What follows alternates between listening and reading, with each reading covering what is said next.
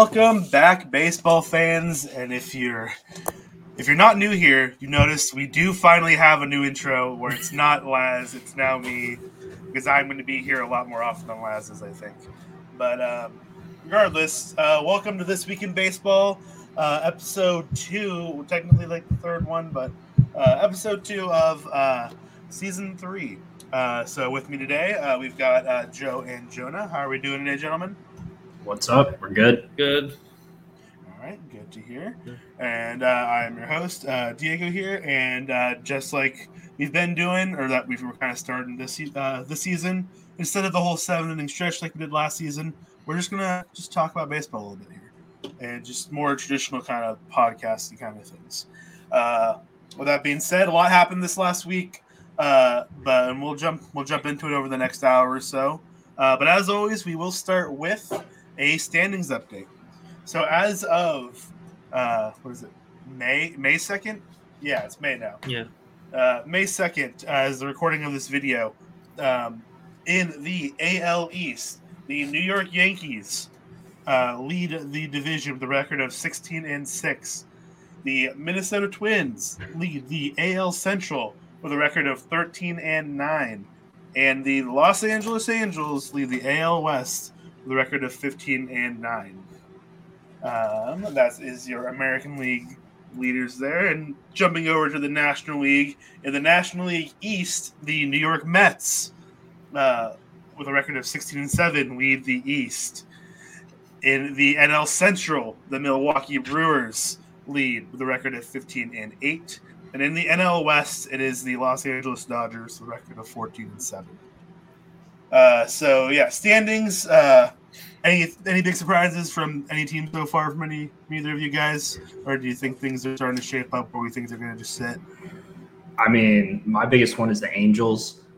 What we're seeing, like what we saw in April from the Angels, is what Angel fans have been saying the past three years of if our hitters are healthy, if we have starting pitching, we're going to be great. And I mean, the hitters are healthy. Knock on wood. They have starting pitching. Lorenzen's been exciting. Syndergaard's been good, and it's like you're getting a glimpse of what the Angels could be. Yeah, uh, yeah. The Angels are it at least so far feels like they're finally reaching the potential that they have, or at least a bit. I don't want to over overdo anything here. I still think the Mariners win that division, but that's just me. Uh, Jonah, Yeah. anything?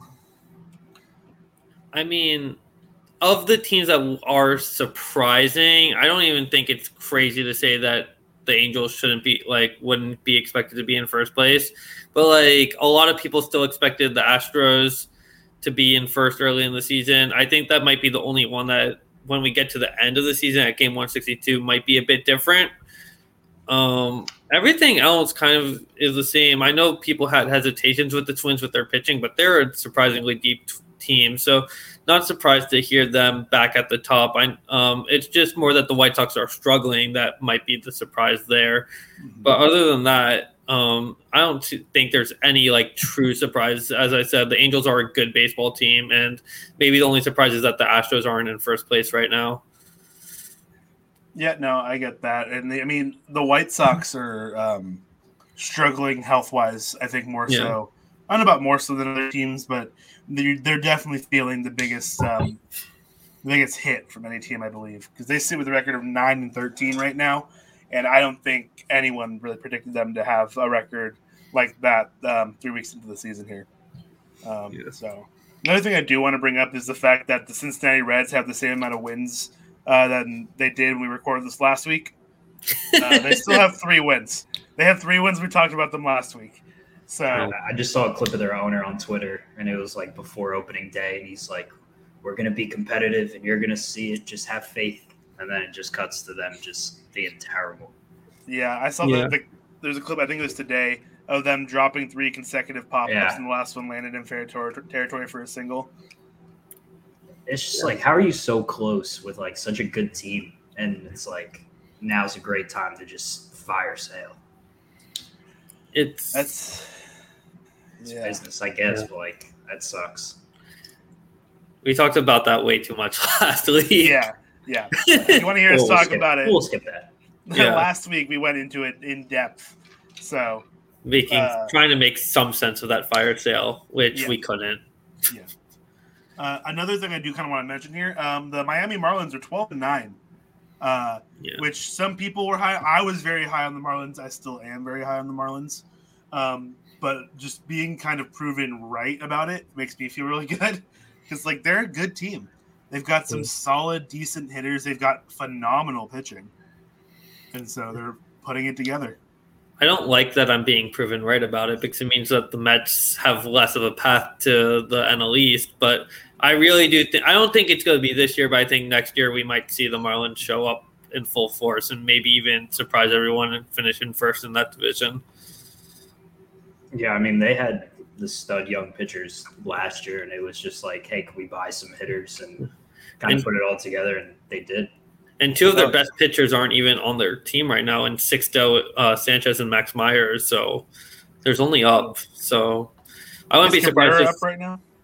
I don't think so. I don't think. Yeah, that's another arm right there. Yeah, I like. I wouldn't be surprised if they're able to maintain this, even though this may not be the year that they make the playoffs. They might. They still may be a year away, but I wouldn't be surprised if they're able to maintain um, this like second, third place in the division record.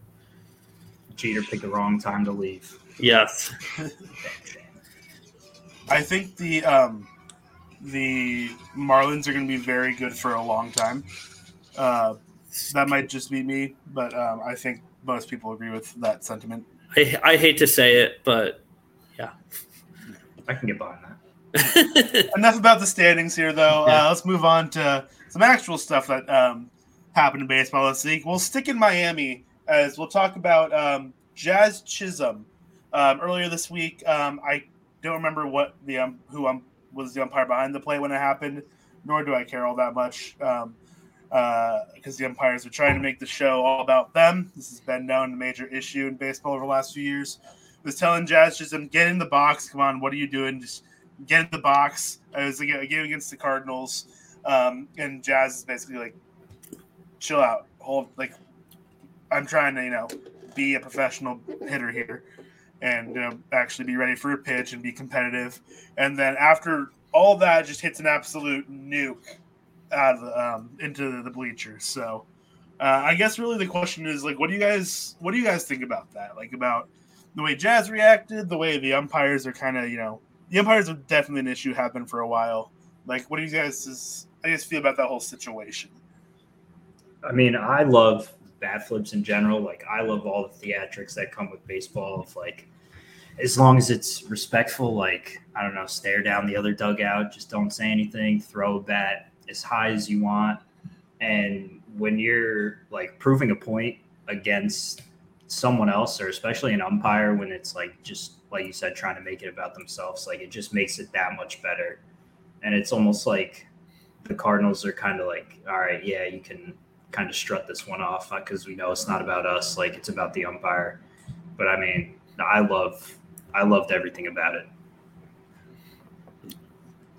Jonah? I agree. Um, I think the underlying issue though is there seems to be a lack of consistency with like giving time, and I uh, I believe it was Buxton. I could be wrong, where he kind of had to like check swing and popped up, but he wasn't granted time when he thought he would, and I and it's becoming a bigger issue, and I know it's been around. So I think if there could be some consistency with either time for the hitters or time for the pitchers because I know the pitchers don't always get the time that they're looking for. Um, that could really fix it. But also, in addition to the bat flip, his Twitter interactions after that Oh, yeah. were Yes. absolutely incredible. He went on one of the best trolling sprees I've ever seen from a professional athlete. And it didn't even get out of hand to the point of like we're talking about how bad it was and how bad of a look oh, it no, is. it was fantastic. It was a fantastic thing that didn't get out of hand, and I wish we would get more of that. It was like perfection from Jazz when Well, it I came. mean, the timing stuff too, like you said, like these pitchers are getting shafted just as bad as these hitters are. Like Yeah, Tucker Davidson went on a whole rant on Twitter of like Yep. How it's so hard now to pitch with these clocks and like it messes everything up. So it's like it's not just the hitters, like everyone, at least so far, like just hates the time. yeah, Yeah, like I think um they're trying to resolve an issue that only a few think are an issue. Like per like I I don't me personally, this is how I've always felt about this. If a baseball game lasts four hours, I couldn't care less. It means I get to watch four hours of my favorite team play baseball. Like, but a lot of people are like, oh, it's it's bad for turning the game. It's like, yeah, because that extra twenty minutes is really what's going to drive those fans away. What makes no sense is Manfred wants more runs and a short game. You can't have both. The ball. You can't have both. And also, he's put in. He's trying to put in rules that shorten the game. Last year, the average time of game went up. I don't know the stats for Yep. this year, but I don't believe it's going down. So, Yep. You, so I there's just no point into any of these like little rules that aren't actually speeding up the game. It's a joke. Like Yeah. you know, you know how long an inning is going to take when you get four base hits on each side every inning, and you score more runs. It's going to take forever. yeah, Yeah. yeah, But, absolutely. but is that what you want? Would you rather have a 12 minute uh, full inning or uh, with that's zero zero or a three run inning both ways, making an exciting tight game with a lot Exactly. of offense? Yeah, Like, I don't know. It's just it's, Nobody's yeah. walking into baseball too, like even young fans, and be like, "Hmm, what's this sport?" And I wonder how long it's going to take. Like you know, baseball takes Yeah. forever. yeah, It's not a surprise to anyone. Mhm. Absolutely. Yeah, it's like, yeah, I don't know. We'll see what ends up becoming of it. Um, but yeah, the whole the because yeah, like um, kind of staying with I guess the timing thing. Um, in the minors, there's I I think it's been happening, but there's another case that went viral this week on uh, Twitter, like TikTok, Instagram, all the social media platforms um, of an automatic strike being called against a hitter to strike out or to end an inning. I believe. I Mhm. think it was the bases loaded. I couldn't be wrong. I could be wrong about that. But it was a big spot, and then the inning ends because the batter doesn't get into the box with nine seconds left on the pitch clock, so they get an automatic strike. Like, is that really what we want for the game? Like, if you have the bases loaded and you're not in the box ready with nine seconds left on a uh, a clock that means nothing, like now you don't you get a chance to miss this offense that you so desperately want. Like, what are we doing? yeah. It proves nothing, and it's like the whole point in the minors is to get these guys up to the big leagues. And now, like, do you really think this is going to make a difference, like for scouting or coaching, where they're like, "Oh, you stepped out of the box and you weren't in the box. That's some bad character." Like, just what are we doing? yeah. It's I don't know. We'll see. I think it's um, honestly the all the changes in the minor leagues um, that aren't in the majors yet are doing more harm than good. And I think you see that um, with guys like Julio Rodriguez who have struggled a little bit to start the year. Granted, a lot of his struggles are because he's been getting absolutely shafted at the plate by umpires. Um, Yeah. Yeah. Like he he had like a bunch of strikeouts looking on strikes that were not near the zone. Uh, so like good on him for having a good eye, but also like his good eye is almost like being uh, not rewarded because in the minors having like an automatic zone where if it's not a strike, it's not going to be a strike. But now you're in the major league level where it can be three inches off the plate and be a strike, or seven inches off the plate and if Angel Hernandez behind the plate, it's still a strike. He's getting that Aaron Judge treatment. Yeah. Yeah. So he also hit his first home run this week. So shout out J Rod. Good. Crushed his first home run this week. Oh yeah, it was absolutely blasted. and it's gonna be so exciting to watch him hit a, a ton more of them. Yeah. But anyway, enough about the umpires. We all know they're terrible. Um, uh, let's see what else we got this week. Um, go moving away from I guess Major League Baseball as a whole. We'll jump to uh, back down to I guess minor leagues. Not even minor leagues. Uh, it's an independent MLB partner league. Uh, Kelsey Whitmore made her debut. I believe it was yesterday, the first of May, uh, with the I already forgot the team name. Uh, FerryHawks. Yeah. Ferry Staten Island Hawks. Thank you. Uh, yeah, I believe she is the first uh, female player to make uh, her debut at a level that high, like an MLB partner league or something along those lines. Uh, the Atlantic League. Correct me if I'm wrong there, but I believe that's what it was. Yeah. Yeah. Yeah. And so, yeah, and I think it's it's it's just cool to see. Like you get, um, we're getting more representation of women in baseball with, uh, you know, coaches like Alyssa Nakken and GMs like Kim Ng, uh, and now we have Kelsey Whitmore as a player on the field. And then so I think it's just really cool to see, and I hope we get to see more of this continue. More coaches, more players, more uh, front office people and see where it kind of goes. We do have the, uh, I think it's also in the or not. I guess this is the Yankees. It's just New York, but um, I think it's a single A affiliate of the Yankees. Yeah, Um, Tampa. Yeah, Tampa. Or, yeah, right. Yeah, Tarpons. Yeah, there we go. Um, they have. Oh, I can't remember her name off the top of my head. Rachel Balkovec. Thank you, thank you. Gotcha. The Yankees fan. Gotcha. yeah, um, as the the manager there, and so yeah, it's just cool to see. And I don't know if you guys have anything to add on to that, but Nah, I mean, Nothing. like if you can play, you can play. And mhm. like looking up her track record, she's gold medalist, silver medalist, like baseball players. She's good. Let her play. she play. can flat out play. yeah, just curious to see how high she can get if she'll pa- like move past this independent league and maybe even make into a double A ball and see how she's able to compete there. I would love to see more of it. Yeah, Yeah, I mean, absolutely. who knows if she'll. We may never see a female in major leagues in our lifetime, but back when our grandparents were watching baseball, they never thought they'd see like every race playing baseball. So who knows? No, Yeah. yeah. absolutely. Yeah, it's it's good for the game as a whole. Yeah. Good Yeah. for for women in baseball. Good for any anybody who is not sure if they're doing the right, we're taking the right path. Like path doesn't have to be the traditional path; it can be your path, and just make the best of it. Like she certainly has. So, For sure. Yeah. and then um, going on from there, uh, still before we jump back up to the major leagues, uh, we'll go to some college ball. Uh, Ryan Ramsey out in Maryland threw a perfect game, uh, and I just you don't. I feel like you don't see that a lot in uh, in college, and oh, I mean, you certainly don't see it a lot in the majors. It's been what, what, 20 ten years. years? Yeah, 10 years. Ten years It's since been we've seen one. Yeah. What's cra- the craziest thing about that to me is the fact that we got three in one year. Like Yeah. that was the most. was like three, thing. it was like three in one year and then like a couple years or maybe even the year before there were like two. So it was like five in a few year stretch. and then 10 years without one Yeah. which just shows you like just how rare this thing is like and especially with college baseball like there are hundreds of games being played a day for Yeah. college baseball during the season and that this is the first i've heard of it and i think Yeah, I, ever It, it's I I was I'm reading it's it. I was reading Yeah. some stats. I don't believe I don't remember when the most when the most recent one before this was, but it's the 34th in college baseball history, but only 18th. Uh, that wasn't like 18th by one pitcher. There have been like another 16 that were combined. Right So which is also like crazy Yeah.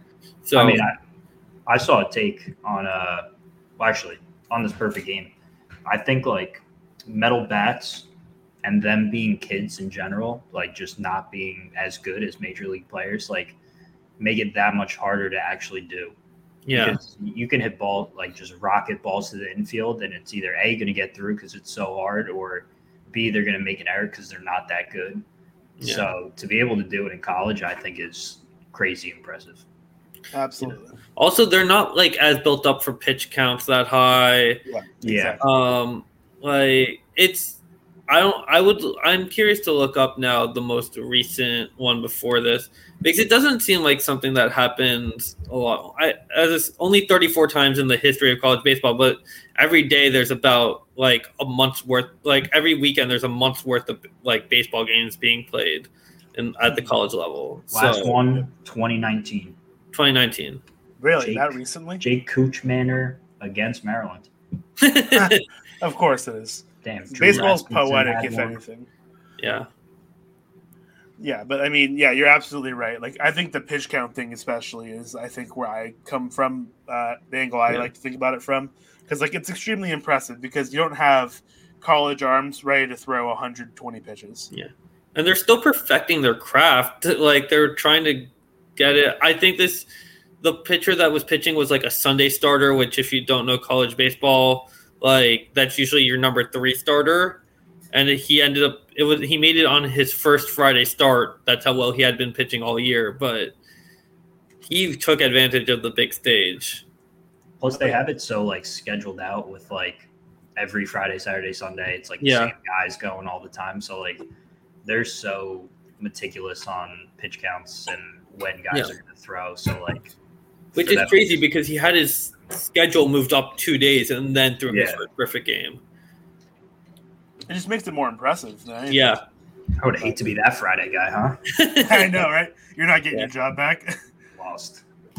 yeah. But shout out Ryan Ramsey, the Yeah. pitcher who did it, just because it's an impressive feat nonetheless. And I'm sure it's not the last time we'll hear his name. Yeah. Uh, just because you throw a perfect game in college, it's going to get you looks when you're ready to get drafted. Like, uh, no matter how good, if it's, even if it's an outlier, like you did this, if we can replicate what you did on this one day with this one start, you're going to be a major league arm, and you know that's how teams are looking at it. So, Yeah. But uh, I guess we'll go back up, uh, staying uh, back up to the major leagues, sticking on this track. Uh, we had a combined no hitter this week, uh, a little less exciting than a perfect game, and um, but uh, as much as we hate talking about the Phillies, we do like preying on their downfall. Uh, but they're the ones who, with this high-powered offense, uh, couldn't muster a hit against the New York Mets. Um, this has only happened a few days ago on uh, Friday the 29th of April. It was Tylor Megill, Drew Smith, Joely Rodriguez, Seth Lugo, Edwin Diaz combined nine innings, no hits, six walks. So 159 pitches. Yeah, I, I lost. I had that on here at some point. I was looking for it, but um, yeah, 159 pitches. But hey, no hitters are cool. I mean, Yeah. they're not as exciting as perfect games, but they're still cool. And I guess the thing that kind of surrounds this is a, what's up with Phillies bats? First of all, b, uh, are combined no hitters something that excite you still, or not? Because I've seen that floating around a lot this week. You're like, it's a combined no hitter. Who cares?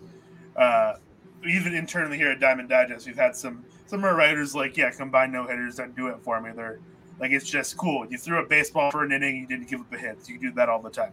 Uh, but I don't know. I'll, I'll turn this over to you guys. What is? We'll, we'll stick with with that bit. What is it? Is a combined no hitter? Is that still as, as exciting for you, or is it just not doing for you anymore?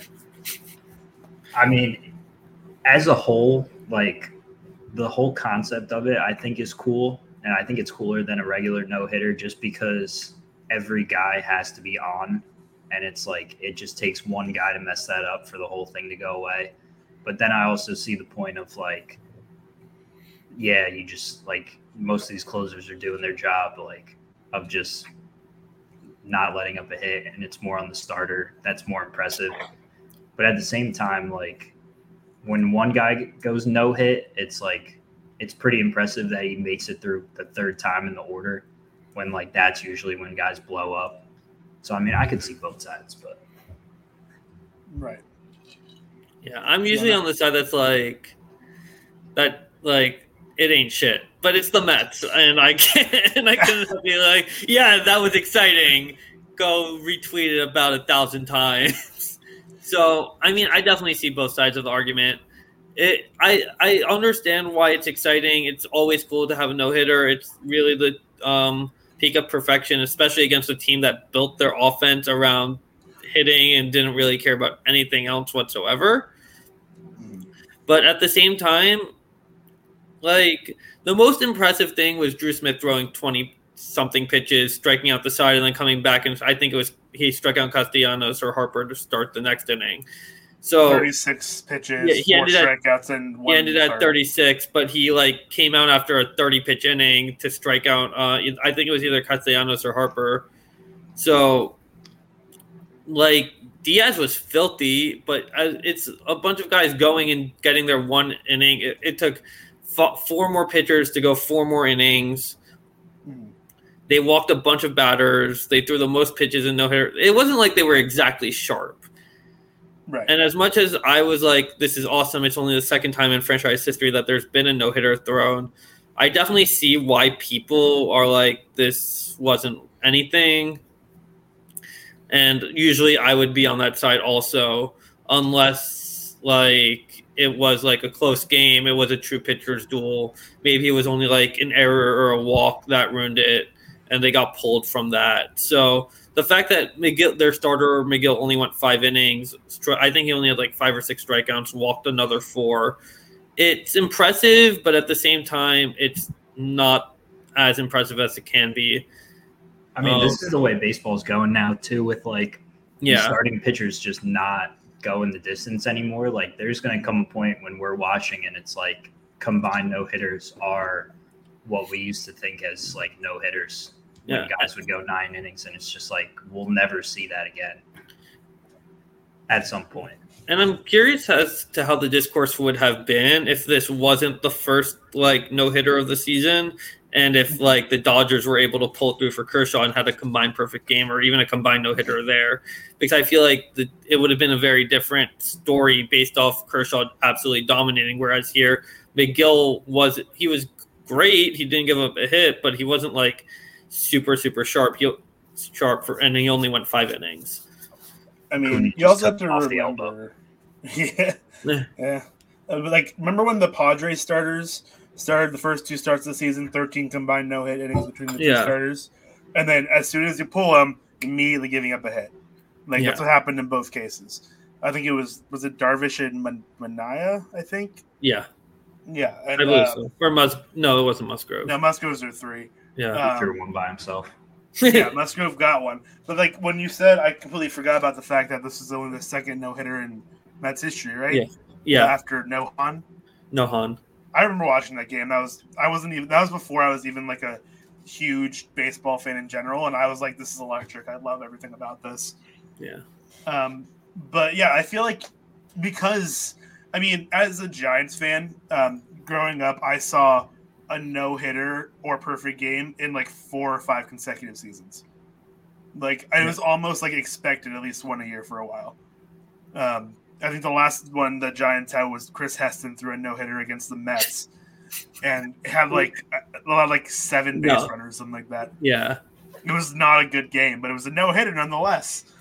Uh, and I know the name Chris Heston because of it. yeah. Um, That's why I know his name. I remember that. yeah. I mean, that brings me to I saw something when uh, Nestor Cortes threw an immaculate inning. Do you guys Yeah. think that's more impressive than a perfect game? yes. Uh, not that perfect game. not a perfect game. Not a perfect No, game. no, But no. a combined no no. hitter. Yeah. Immaculate inning. I will say this: Versus a regular no hitter, nine innings. a regular no hitter off like one pitcher, nine innings, Yeah. or an immaculate inning. Yeah, Ooh.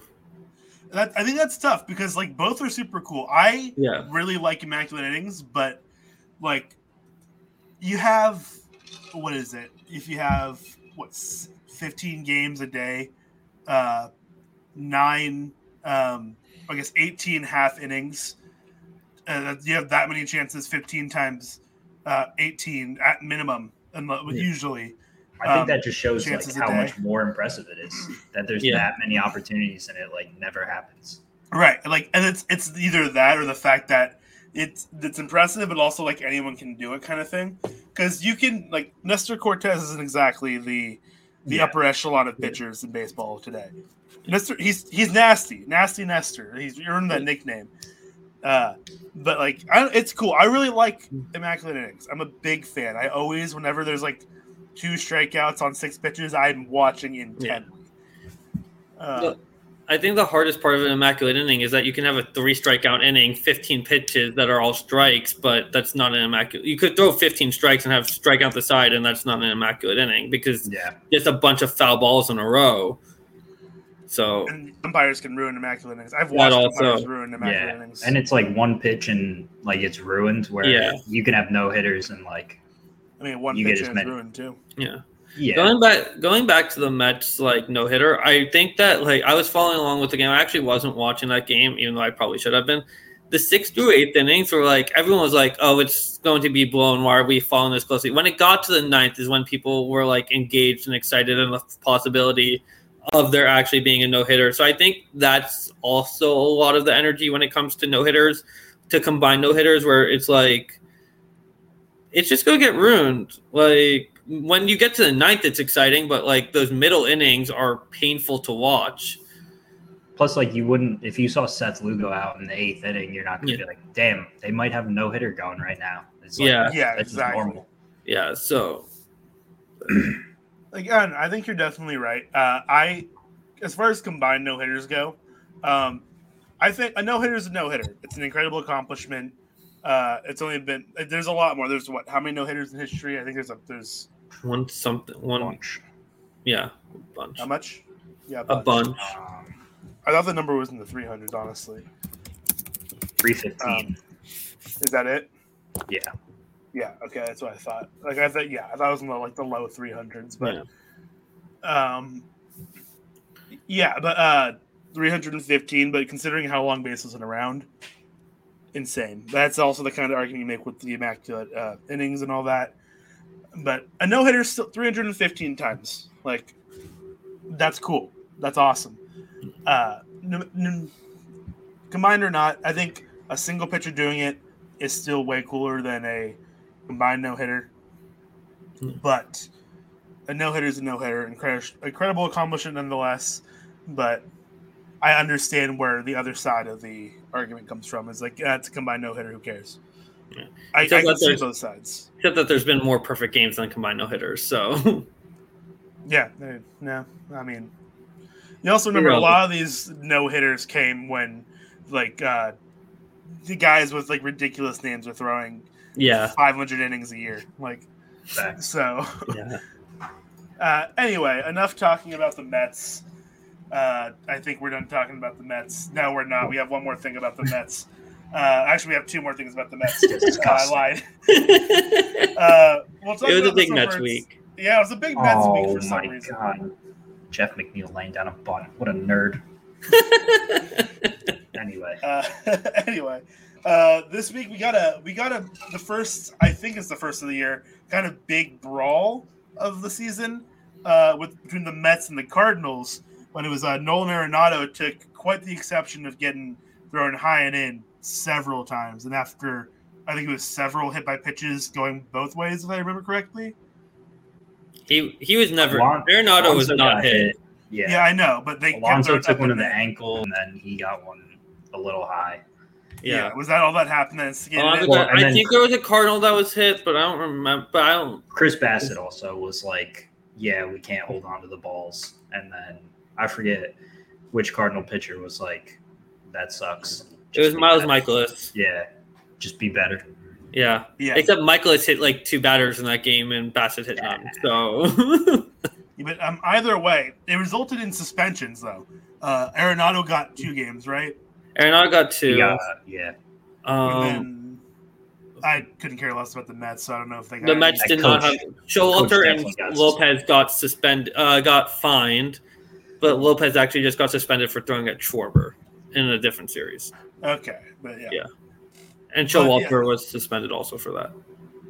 right. I do remember that. Yeah. Um, but yeah, but um, I guess that kind of takes us um, around to the the whole thing is like, I mean, should this even have happened? I mean, like hit by pitches happen. I don't. It didn't seem like any of them were intentional. Um, I could be wrong about that. I didn't watch it super closely or anything, but um, like, what are what are we? What is to become of this? Because it did result in some suspensions and fines. So I mean, I feel like the the talking that went on was the worst part, where it's like the Mets have by far been hit by the most of any team so far, and it's like the frustration of that just always sucks. And then your pitcher saying like, "Yeah, it's hard to get a grip," so he like kind of understands, and then for the other pitcher to be like, "Nah, that's not it," and then get hit again, it's like that's like a slap in the face of like, "Oh, you say it's not hard, and then you just keep hitting our guys." Well, like something's up. And I mean, as a whole, like hitting guys for like reasons like that, I think is the dumbest thing in the world. Or like when a hitter bat flips and then you hit him the next time, I think it is the stupidest thing ever. Like you're just giving away free bases because you're mad. And it's just so soft. But I'm not. I'm gonna try to not sound hundred percent biased here. Um, what Jonah, the Mets fan bias? What? never. Yeah, it, this is a hard position to be put in because not necessarily with the Cardinals series. So what happened with the Cardinals game with Arenado? Yeah, that pitch was high and in. It was high and in, but it wasn't like anywhere near his face. If you watch the pitch again, Arenado took exception to a pitch that was definitely aimed to scare him off and to make a point. but it, he hit his spot like perfectly, and it was nowhere near Arenado's face. So that got blown out of proportion. Do I think Lopez intentionally threw at Schwarber last night? Yeah. The Mets have every right to be frustrated. They've been hit 20 times. I think three or four times above the neck already this season. So, but in general, retaliation, like, should not be a thing. If you want to throw one high and in and like, but like high but not in or in but not high and not hit the batter, I can get behind that. But just just be like, this is this was not cool. You can't keep getting away with this. But we shouldn't be throwing at batters. It's unsportsmanlike. It's giving away a free base.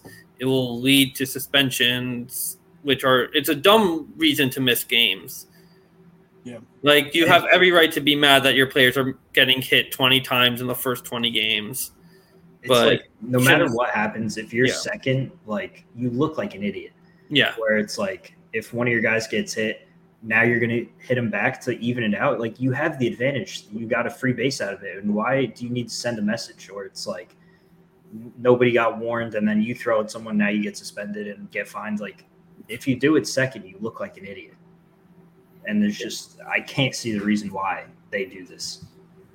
Yeah, yeah I mean, I I think it all surrounds kind of the whole unwritten rule things. It's a discussion for another time. Whack. Yeah. Discussion we've had plenty of times, but um, yeah, it's like there's no need for it. I mean, yes, getting hit 20 times, 20 games, frustrating. Frustration builds and sometimes overpours, but that's not what happened here. It just seemed like a little, like, just you're crying for nothing. Like, just And Bassitt's We're not wrong. The balls like Yeah. are slippery. Uh, like yeah, I forgot. I forgot which time it was in like one of the Met. Like I think it had to have been. Uh, it must have been yesterday, last night, where I was like, that pitch clearly got away from him, and it wasn't intentional. It was an 0-2 pitch that uh, I forgot who got hit, but one of the Mets got hit. It was like tw- number twenty or twenty-one. You can tell that some of these pitches are getting away, and they're not intentional. Even if you get hit by the face, you shouldn't be retaliating on pitches that are clearly just slipping away.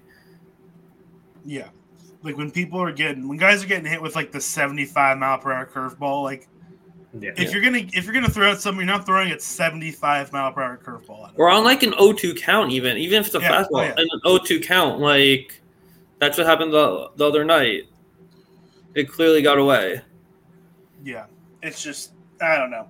We're just just play baseball, please. I Yeah. just want just just get through games. Just shut up and I, I love the energy, but it's Yeah. dumb. I love the energy, but it's dumb. I get where it comes from Whack. historically, but it's with the game's changing, change with it. It Yeah. doesn't matter. Anyway, the last, hopefully, the last bit of talking points about the Mets. Uh, rosters got cut down. I think it was today, maybe yesterday. Um, yeah, rosters got cut down to 26. Um, they were previously at 28, so two guys from each team cut, sent down, something along the sort. Uh, the biggest names gone today. Uh, Travis Shaw, I think was was he cut by the, the Red Sox? Yes. he was cut a couple days ago. Yeah, Okay. Yeah, he either way, refused Yeah. yeah. Travis Shaw gone, and then Robinson Cano out of New York. Bye. Finally. great day So- for Mets fans. but yeah, the Like- Mets. I've been against that trade for two years. Not happy we still have to pay his contract, but Like this contract is wild. Ten years, two hundred and forty million at age thirty-one. Yeah, got the What? Yankees fan and the Mets fan agreeing. This is. I mean, we had to pay Jacoby Ellsbury godly amount of money for no reason. So, like, this, Yeah. is, this is horrible. Yeah. Um, y'all think Cano catches on anywhere else?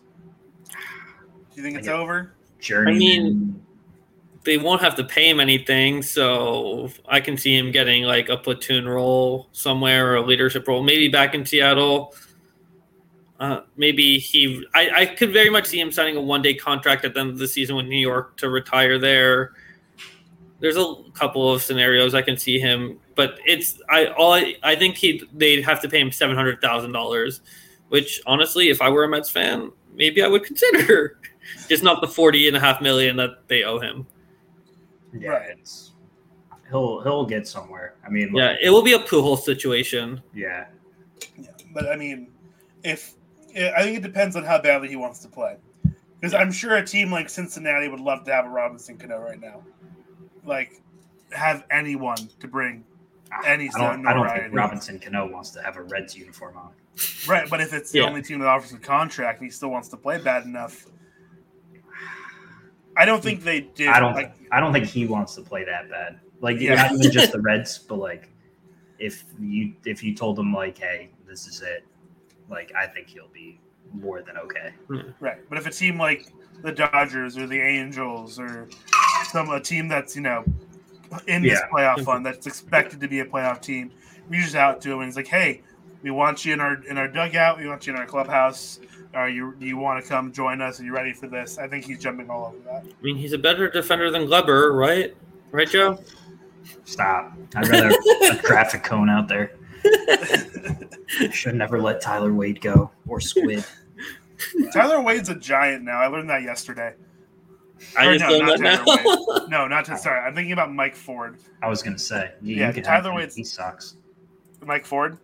Yeah, I heard mean, Greg uh, Bird's name the other day. Yeah. Isn't he back on the Yankees? Sadly, Tyler Wade is definitely an angel. So yeah, he is Mhm. an angel. He's Yeah, so but- fast. I did not know Mike Ford was a giant until yesterday when he played. Because half our lineups on the IL, but it's it's whatever. But um, all right. So uh, moving on, kind of from from the Mets. Hopefully, Hopefully. we're done with that. Uh, we'll jump over kind of to Texas. Uh, not that we talked about Texas previously, but we are now. Uh, Willie Calhoun, he wants out.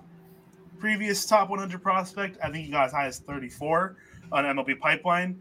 Uh, he got recently demoted to AAA and playing for a team like Texas, who is not good this year. Uh, he's not getting at bats. He wants a chance to play somewhere else. And so I don't know what's going to come of it or if anything's going to come of it. Um, but it's another guy that's like, hey, I want out of a situation where I'm not getting playing time. I want a chance to prove myself, all that kind of jazz. Um, so I guess the question is this: uh, Where's where's he going? What's that? What's the trade package maybe look like him or look like for him? Look It's at not an easy question. Yeah. He's been awful this year in the majors, and he's got a negative one and a half WAR in his career. But he had he has the tools to put it together. Yes, he He- has this raw talent. Like I feel like he's always been that, like a platoon guy that like when he's got his matchup, he can go three for three with a homer and some and like a couple of extra base hits. I can very much see like a like team offering like their like 50, number 15 to 20 prospect for him in a one for one kind of situation. But I I I don't know. I I think there are teams that are going to bite on him, but it's I don't know if it'll ever pan out kind of thing. So it might be him being in this situation forever. I don't see him getting back to a starter role anytime soon, which is what it sounds like he wants. So I think he'll be frustrated anywhere. I mean, he's 27 too, and like he's not that good defensively. Yeah, he's not young, Like- young anymore. Like you said, I think it's either like a platoon thing or some team that they think they have the fix for him, and like the Rangers are just kind of willing to take whatever at this point because they know they're not going to play him. Yeah. So At I least- mean, he's not like he's not making guys pick up the phone and call and offer a trade, but it's like Can join Whoever- Cano on the Reds. yeah, whoever can give the best scraps, like is Yeah. yours. Yeah, I think if he's going to go anywhere else, I think Tampa would take a chance on him because historically they know how to develop guys. The Dodgers, I can see. Granted, he ended up in Texas via the Dodgers. He was in the Yu Darvish trade. The thing is, I can't see those good teams that can develop guys. Like, I think they would rather take a flyer. flyer on their own guys who are Yeah. four years younger. Especially try to be- fix Willie Calhoun. Yeah, especially because those teams that you mentioned have depth at the positions that Calhoun plays. Yeah, Like they're not trying to go on there. I can see like maybe a team that's trying to just like play and plug some players while they rebuild, taking a shot at him. But I don't see any like contenders taking a shot on him this year unless they plan on keeping him in the minors all year. Which just isn't what he wants. That's why Yeah. he wants out of Texas.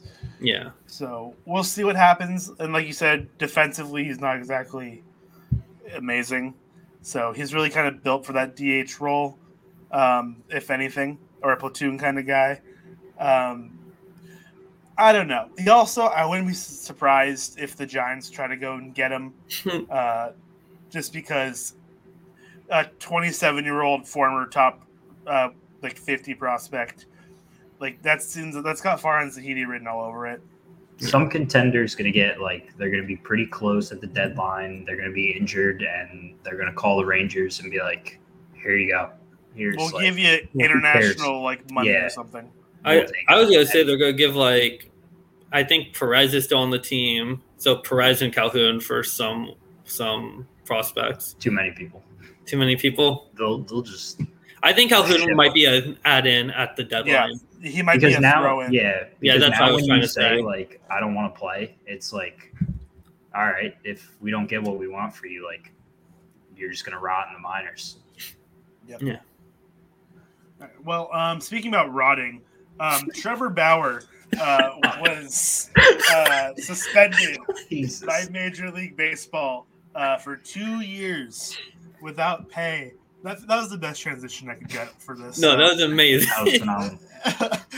uh, suspended for two years um, by Major League Baseball um, for his ongoing uh, incidents with uh, multiple women coming out and saying like, "Hey, this is he's doing things that are uh, related to uh, domestic abuse, domestic violence." Uh, Bauer is a piece of human trash who should be banned from baseball forever. That being said, it's only two years um, without pay. Um, I believe um, it affects the Dodgers payroll. Um, Yeah. and uh, just and he's he's trying to fight it because of course he is. Uh, I mean, in two years he'll be what 32? 33?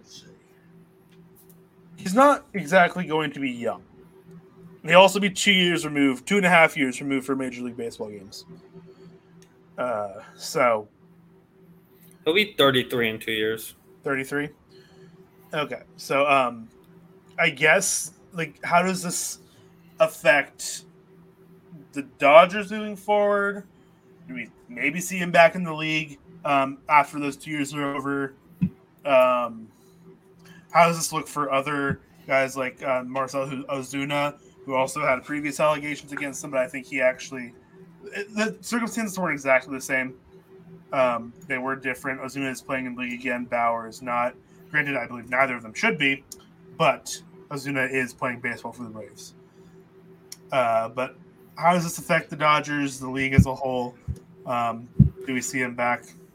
I mean, definitely not with the Dodgers because Hmm. Dave Roberts, like before this even all started, was like he's never going to play in a uniform for us again. So I'm, I'm The Dodgers clubhouse hates him. yeah, the Dodgers have pretty much moved And on. his before Contract will be this. done by then anyway. Yeah, and they're getting they're getting off the hook with a lot of money. So I mean, the Dodgers are kind of out of mind for them. But Mhm. like like you said, Ozuna and uh, the closer for the Astros a couple years ago. I forget. Oh, uh, I think it's also Roberto Osuna. Ozuna, maybe. Yeah. It was Ozuna and Osuna, yeah. Yeah, Roberto he- Ozuna and then Marcelo Ozuna. like for these guys to come back with pretty similar allegations, like I don't want to say hope because it's a shitty word, but like there is possibility that he is going to come back. That's a. I think I like the way you phrase that. and it's like it sucks and with how good he was and like how much he advertises himself like we know he's good but like the team that's going to take him they're going to get a little bit of backlash at the time and then it's like you're getting a cy young caliber pitcher which sucks that that's the mlb rules but i think Three years removed from Yeah. the Cy Young Award at that point. yeah that's so true and who knows From a Mickey Mouse Cy Young. yeah Also true.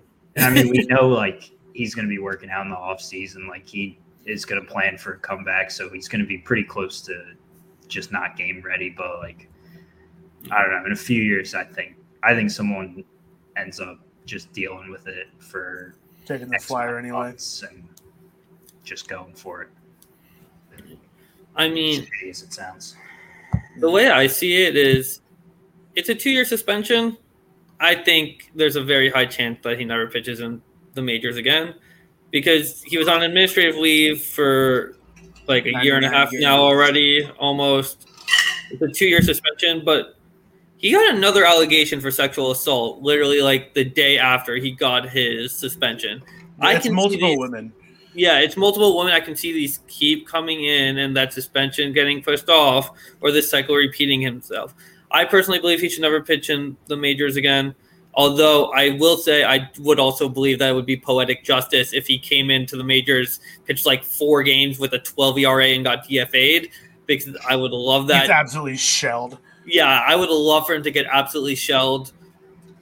And And I think like the kind of person he is that like if he somehow beats all this and like serves his time and is fully cleared by the MLB, that like he's the type of person to like shove it to Manfred and be like, I'm back yeah, and play in a game versus like kind of hang him up after all this. Like yeah. he would keep the theatrics going, he would film everything and like he would make it a big spectacle because Yeah. that's just who he is. But I have I could see him very well getting another suspension on top of this in the Yeah. future Right. and never playing again. As for Ozuna, I know that the allegations were different. It was domestic violence versus sexual abuse, both equally as bad. Um, I I don't remember exactly what like the out the like investigative outcome was legally, but I don't believe Ozuna should be back. I honestly kind of forgot about Ozuna until I saw him when getting ready for fantasy baseball this year. Mm-hmm. I honestly thought he was still out of the league, and I, I, I think that if you do such a heinous crime that warrants such an investigation, unless you're cleared without with like a hundred percent evidence that you are innocent, you should never be able to play in any professional sport again. Professional sports have minimal rules, sadly. True. Yeah, there should be harsher punishments, as in uh, be gone from the league forever. But Yeah. Unfortunately, that's not the world we live in. Uh, it's just, yeah. Trevor Bauer is a horrible human being. We do not like Trevor Bauer. We do not support anything that he does. Uh, he's just, yeah. And the fact that what he's doing is still all of his social media is still making a spectacle of it, like it's just you have to be just a horrific human to just like do what he's doing now, like just Yeah. making the points that he is. I'm like, God, it's just it's I hate him. All my homies hate Trevor Bauer. True. Yes. Anyway, now that I'd rather you know forget about Trevor Bauer's existence, uh, we'll go. We'll jump to um, another thing in baseball that was, I guess, long awaited. Here uh, was the Yankees letter. Uh, the Yankees letter ended up, if I, you guys can correct me if I'm wrong, was a whole lot of nothing, which I think is might be a direct uh, quote from Jeff Passan, and He said something along the lines. yeah. Uh, yeah, but it was just the Yankees being like, hey, everyone's cheating. We're not special. The Yankees aren't special, but like it's I don't know. I feel like it wasn't it didn't mean- live up to all this hype that it was supposed to. And like yeah. Like I don't know. the way I think of it, and I can't, I don't even think of like, I can't even think of a good comparison, but it's just like, like if you're in school and you catch someone like doing something and you snitch on them, and the teacher like finds out, they're like, "Wow, thank you so much," and you get a whole party, and then it's like, "Oh, you know what? While I'm at it, like he does this too, he does this too," and they go and investigate it. It's like it's not that bad, and it's like it's just the league like reaching for well we took down these two powerhouses let's try and go to another and then once they figure out what they were doing it's like all right let's back it off because everyone's doing this and it's like they're just reaching now and it's like you proved your point with the red sox you proved your point with the astros as poorly as they did like what what are you going to get out of this 'Cause we're several years removed from it at this point. Yeah. I don't know. It's like the NFL, like the Jets and the Patriots, like tape and practice. Like everyone's doing it, and you're just reaching for something that's not there. it was well known that every team was doing it. Like, and It's if you like- weren't, it's like you were uh, losing. The Mets Cabrera, where he's like, Yeah, everyone's taking notes on pen and paper, and I use Every- everyone is and doing- now like you're reaching. Ev- Everyone is doing it. I, Joe, I'm not like around. Like I don't follow a bunch of Yankees fan base. Did it change any perception of 2017? That's No. actually a question.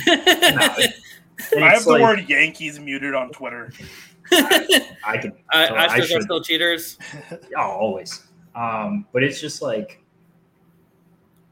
you. There's like the crazy fans who are like, "Oh, we would have won this and that if this." Like, first of all, no. And it's mm-hmm. like, like I listened to a Joe West podcast, and he they were like, "Did you know? Like, could you hear it going on?" And he's like, "Yeah, but what what were we gonna do about it? Like, we couldn't stop it. Like." It's true. Yeah, I don't know. I hear it going on, but I can't do anything. And it's like, if if the players knew what was going on, which they all said they did, they would have done something.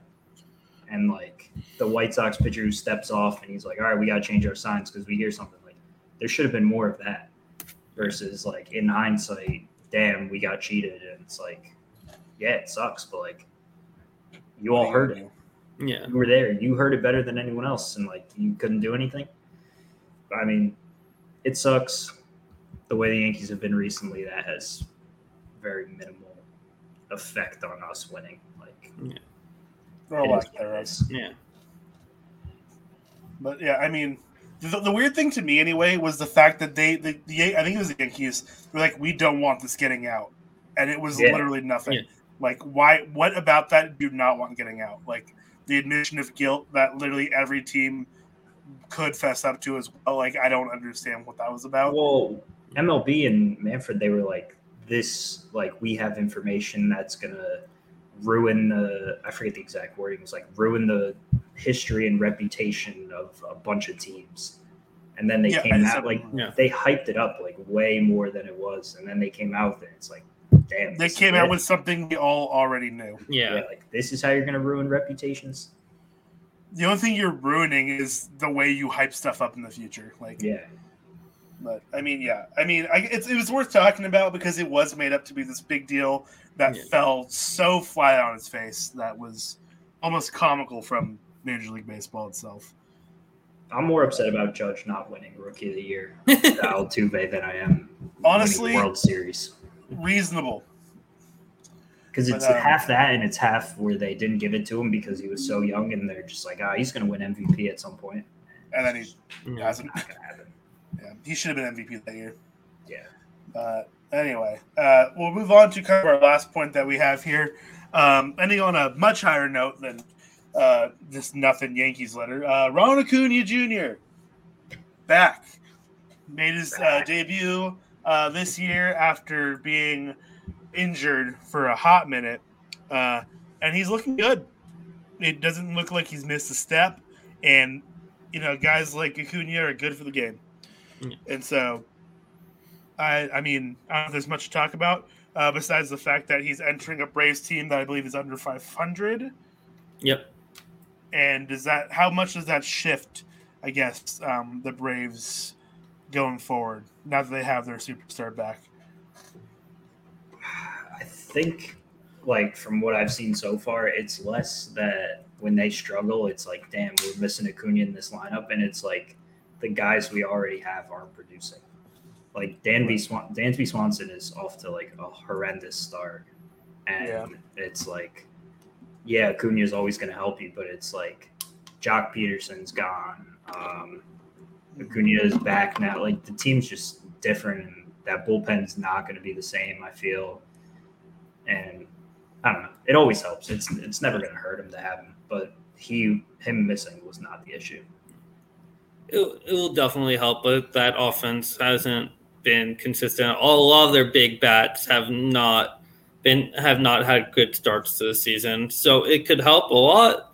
It will definitely help their defense, but I don't think it will push them back over the edge. Although, as I said last week, I know the Braves are going to go off on a crazy tear in June and July, so we'll see what happens. I will say he tore his ACL and is back before Jacob between Jacob deGrom starts. So very frustrating. mean, yeah, I it sucks think- that deGrom can't stay healthy. The Braves are really underperforming, and Yeah. both the Mets and the Marlins are overperforming. And I feel like as you just get closer to the end of the year, like it's going to be a tighter race than normal, but like we're going to get to that point where it gets tight.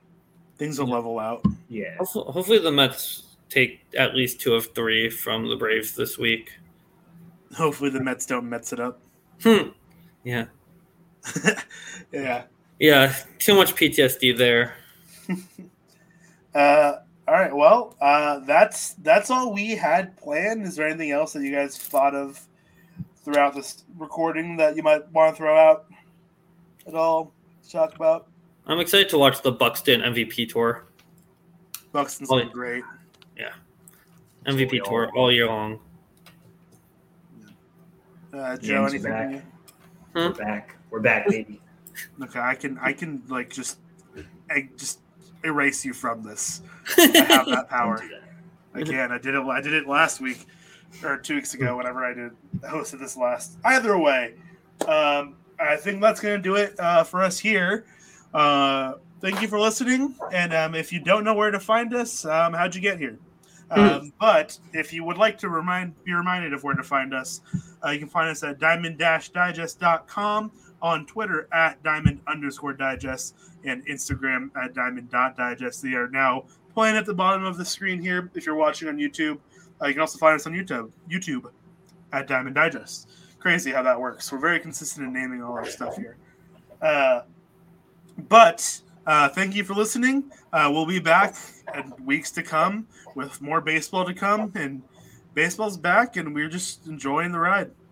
So, uh, if you want to follow any of us on Twitter, uh, Joe's a Yankees fan, Jonah's a Mets fan, I am a Giants fan. Uh, I throw out a lot of Giants stuff. Um, I'm not sure about these two, how much uh, they throw out in respect to their teams. Um, but if you guys want to Slander Joey Gallo. I try. uh, you can always tell when I'm watching a game because I will tweet about it. Like I'll have a chunk of like 50 tweets in like the two or three hour span of me watching the game, and half of them are just about Thairo Estrada getting RBIs, but that's beside the point. Um, but that will do it for us here. Um, for Joe, Jonah, and myself, Diego.